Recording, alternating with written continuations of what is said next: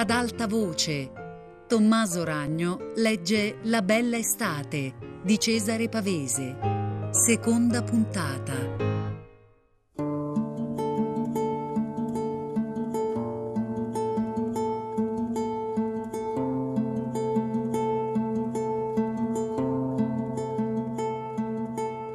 Tutte ridevano e Ginia disse, ma non l'ascoltarono. Se non fosse ben fatta, un pittore non la copierebbe.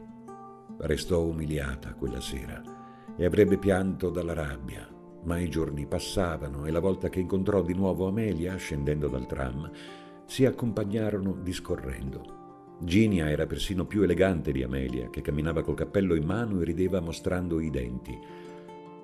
L'indomani pomeriggio Amelia venne a cercarla. Comparve nel caldo sulla porta spalancata e Ginia la vide dal suo buio, senza esser vista. Si fecero feste una volta spalancate le imposte e Amelia guardava intorno facendosi vento col cappello. «L'idea dell'uscio mi piace», disse Amelia. «Sei fortunata. A casa mia non si potrebbe perché stiamo a pian terreno». Poi guardò nell'altra stanza dove dormiva Severino dicendo «Da noi c'è la fiera. In due stanze siamo in cinque senza i gatti». Uscirono insieme quando fu l'ora e Ginia le disse «Quando sei stufa del tuo pianterreno vieni a trovarmi. Qui si sta in pace». Voleva che Amelia capisse che non parlava per dir male dei suoi, ma perché era contenta che si fossero capite. E Amelia, senza dire sì né no, le offrì un caffè prima del tram. Poi l'indomani non si vide, né il giorno dopo. Venne invece una sera senza cappello e si sedette sul sofà e chiese ridendo una sigaretta. Ginia finiva di lavare i piatti e Severino si faceva la barba. Le diede lui la sigaretta e gliela accese con le dita bagnate e scherzarono tutti e tre sui lampioni. Severino doveva scappare ma fece in tempo a dire a Ginia che non passasse la notte bianca. Amelia lo guardò uscire con una faccia divertita. «Non cambi mai sala da ballo», disse a Ginia. «Quei ragazzi sono tanto cari ma tengono caldo, come le tue amiche».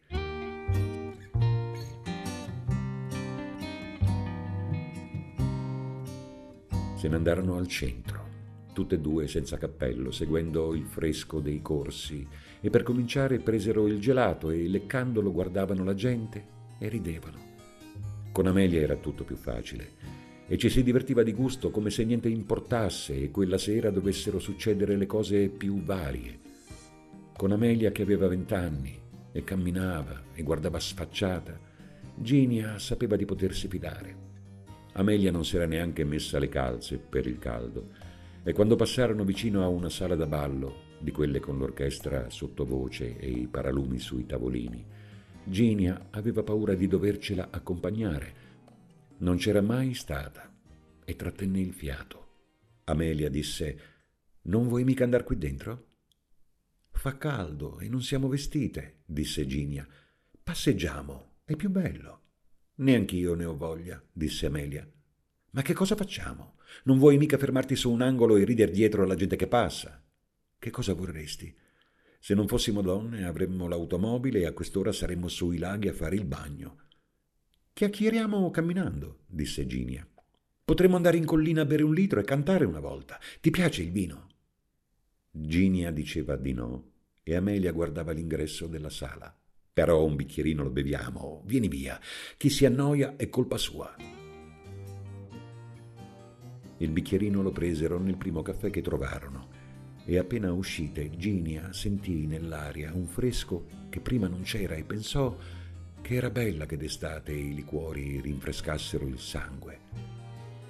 Intanto Amelia le spiegava che chi fa niente tutto il giorno ha diritto perlomeno a svagarsi di sera, ma viene un momento certe volte che una ha paura del tempo che passa e non sa più se vale la pena di correre tanto. «A te non succede. Io corro solo per andare a lavorare», disse Ginia. «Mi diverto così poco che non ho tempo di pensarci». «Sei giovane tu», disse Amelia.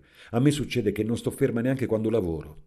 «Quando posavi, stavi ferma», disse Ginia camminando. Amelia si mise a ridere Neanche per idea.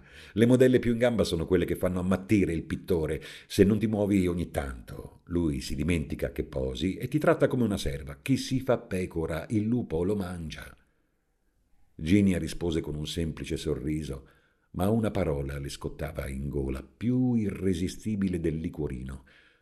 Fu allora che chiese ad Amelia perché non andavano a sedersi al fresco e bere un altro bicchierino. «Ma sì», disse Amelia. Lo presero al banco perché costava di meno. Ora Ginia cominciava a sentirsi accaldata e senza fatica, mentre uscivano, disse ad Amelia: «Volevo chiederti questo. Vorrei vederti posare».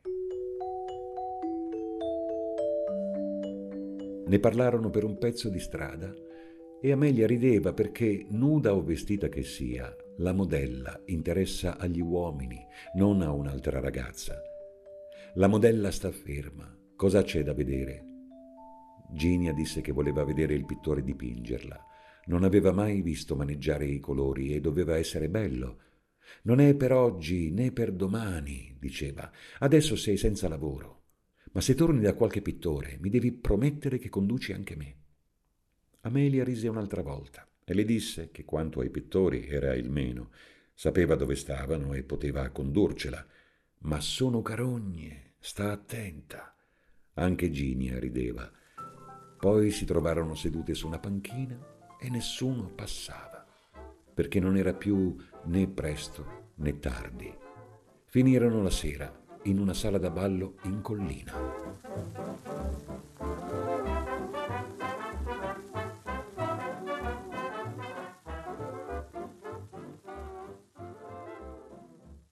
Da quella volta Amelia venne sovente a prenderla per uscire o per discorrere insieme.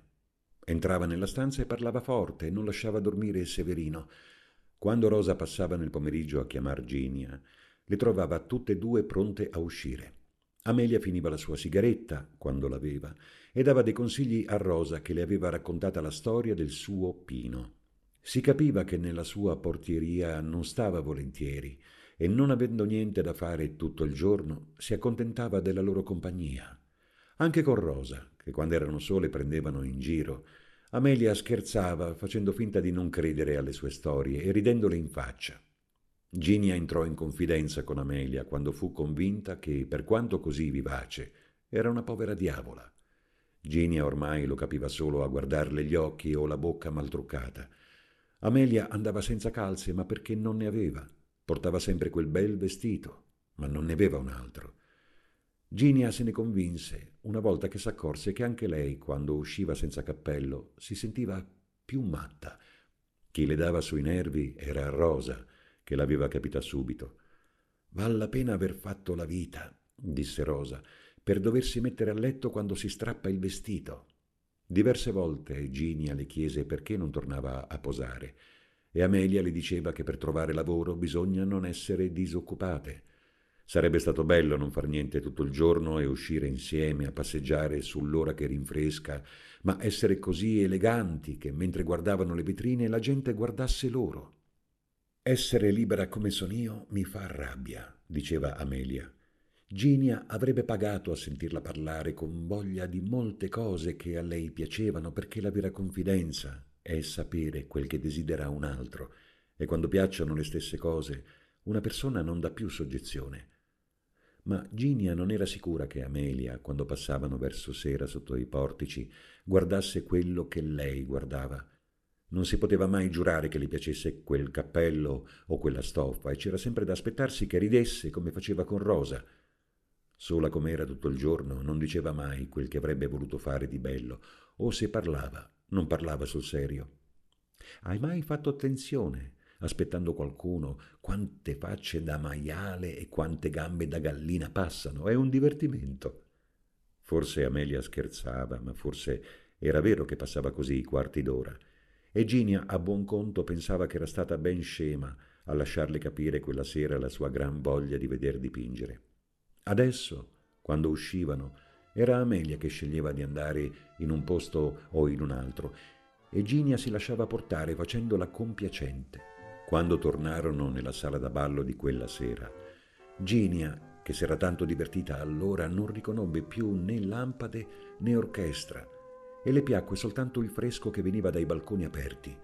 Voleva dire che non si sentiva così ben vestita da scendere in mezzo ai tavolini, ma Amelia si era messa a parlare con un giovanotto che le dava del tu e, cessata la musica, ne spuntò un altro che le salutò con la mano e Amelia, voltandosi, disse: «Ce l'ha con te quel tale?».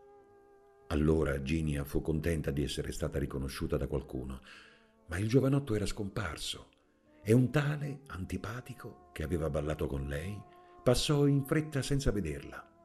Pareva a Ginia che la prima sera non fossero mai state sedute a un tavolino se non per riprendere fiato, e invece adesso aspettarono un pezzo sotto la finestra e Amelia, che fu la prima a sedersi, disse forte: «È un divertimento anche questo». Certo, le altre in quella sala non erano meglio vestite di Amelia e molte non avevano le calze, ma Ginia guardava specialmente le giacche bianche dei camerieri e pensava che fuori era pieno di automobili. Poi capì di essere scema a sperare che là in mezzo ci fosse il pittore di Amelia.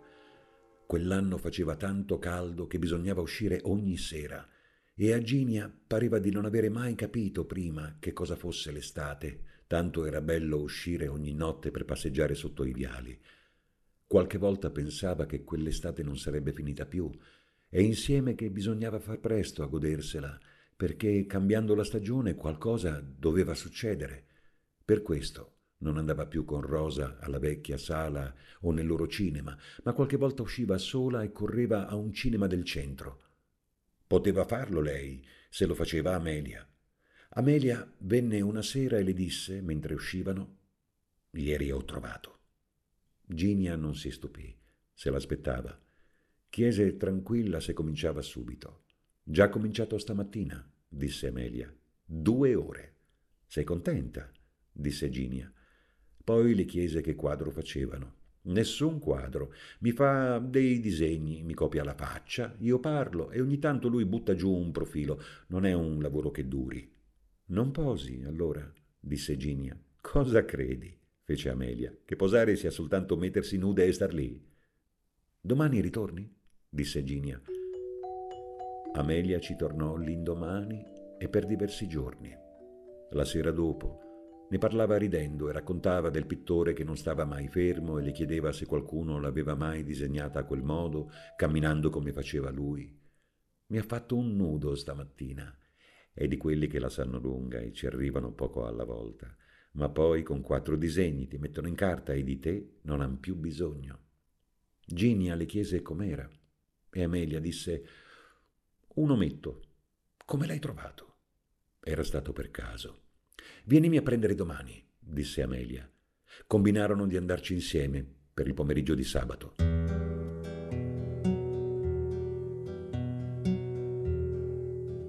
Sotto il sole per tutta la strada, quel pomeriggio Amelia la fece ridere. Sbucarono per una scala a chiocciola in un grande stanzone semibuio che solo in fondo, da uno spacco di tende, prendeva un po' di luce fresca. Ginia, col cuore che batteva, si era fermata sugli ultimi scalini. Amelia gridò forte «Buongiorno» e camminò fino al centro nella penombra, e dalle tende uscì un uomo, grasso e barbetta grigia, che disse scrollando le mani: «Niente da fare, ragazze, oggi scappo». Aveva indosso un camicione chiaro che diventò giallo sporco quando lui, voltandosi, scostò un poco la tenda per far luce. «Quest'oggi, ragazze, il lavoro non serve, ci vuol aria, quest'oggi». Ginia non si era mossa dal suo gradino. Vedeva controluce, a distanza, le gambe di Amelia. Diceva piano a se stessa: «Amelia, andiamo. Sarebbe questa l'amichetta che le piace conoscermi, ma è una vera bambina. Fatti vedere in luce». Ginia salì l'ultimo gradino con trovoglia, sentendosi addosso gli occhi grigi e curiosi. Non sapeva se da vecchio o da furbo. Sentì pure la voce di Amelia, tagliente, la voce seccata, che diceva: «Ma avevamo appuntamento». «Che vuoi farci?», disse l'altro. «Che vuoi farci? Anche voi altre siete stanche. Il lavoro è una cosa che va fatta con calma. Non sei contenta se ti lascio riposare?» Allora Amelia andò a sedersi su una sedia nell'ombra delle tende e a Ginia parve di stare chissà quanto, senza sapere che cosa rispondere alle occhiate di quei due che si guardavano e guardavano lei. Le pareva che quel tipo scherzasse, ma non con loro. Parlava ancora con Amelia, parlava a scatti, diceva sempre che vuoi farci. Un bel momento saltò indietro, così piccolotto com'era, e allargò di più il tendaggio. Nello stanzone vuoto c'era odore di calce fresca e di vernice. «Siamo sudate», disse Amelia, «ci lasci almeno rinfrescare. Vero, Ginia?»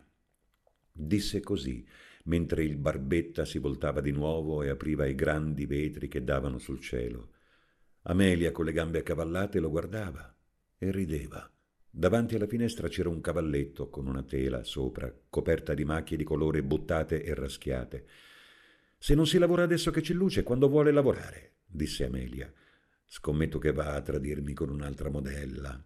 «Con tutto il mondo ti tradisco!» gridò il pittore chino a terra. «Credi di valere più di una pianta o di un cavallo? Io lavoro anche quando passeggio, cosa credi?»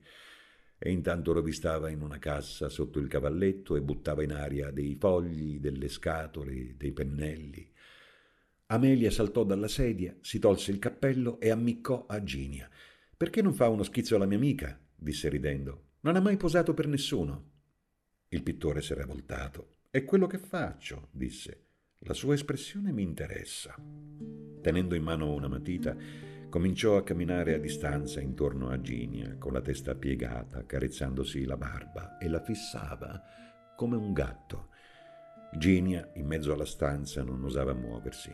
Poi le disse di farsi in luce e, senza perderla d'occhio, buttò un foglio sulla tela del cavalletto e cominciò a disegnare. Nel cielo c'era una nuvola gialla e dei tetti. Ginia fissava quella nuvola col cuore che batteva e sentì Amelia dir qualcosa nella stanza e camminare e soffiare, ma non la guardò. Quando Amelia la chiamò a vedere il disegno, Ginia dovette chiudere gli occhi per abituarsi alla penombra. Poi si chinò adagio sul foglio e riconobbe il suo cappello, ma la faccia le parve di un'altra, una faccia addormentata, senza senso, con la bocca aperta come se parlasse dormendo. «È preoccupante», diceva Barbetta, «davvero nessuno ti ha mai disegnata». Le fece togliere il cappello e le disse di sedersi e parlare con Amelia. Sedute, si guardarono con voglia di ridere e quell'altro riempiva altri fogli. Amelia faceva dei gesti e le diceva di non pensare alla posa. «Preoccupante», disse ancora Barbetta guardando di sbieco. «Si direbbe che il profilo vergine è informe». Ginia chiedeva ad Amelia se lei non posava e Amelia disse forte: «Oggi ha trovato te. Non ti molla di certo». Già che parlavano, Ginia le chiese se non si potevano vedere i suoi ritratti dei giorni passati. Allora Amelia si alzò e andò a prendere in fondo alla stanza una cartella. Gliel'aprì sulle ginocchia e disse: «Guarda». Ginia voltò diversi fogli e al quarto o al quinto era sudata. Non osava parlare perché si sentiva addosso gli occhi grigi di quell'uomo. Anche Amelia la guardava aspettando. Finalmente le disse: «Ti piacciono?» Ginia levò la faccia, cercando di sorridere. «Non ti conosco», disse. Poi li fece passare a uno a uno, tutti quanti. Quando ebbe finito, era più calma. Dopotutto, Amelia le stava davanti vestita e rideva. Disse come una stupida: «È lui che li ha fatti?» Amelia, che non capì, rispose forte: «Io non di certo».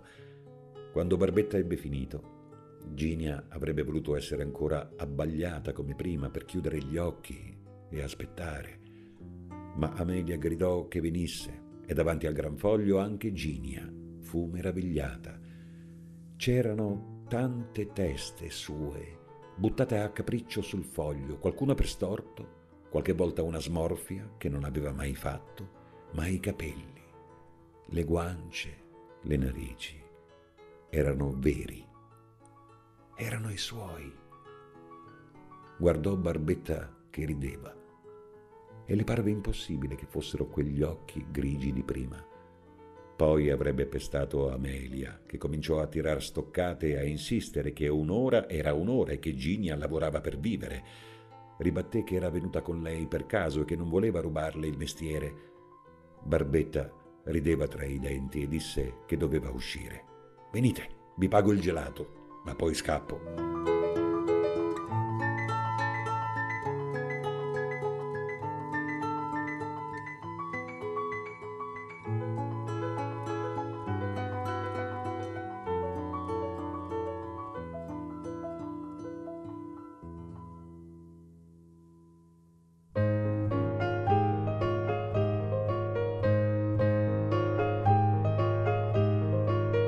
Tommaso Ragno ha letto La bella estate di Cesare Pavese, a cura di Fabiana Carobolante, con Jacopo De Bertoldi, Luigi Iavarone e Chiara Valerio.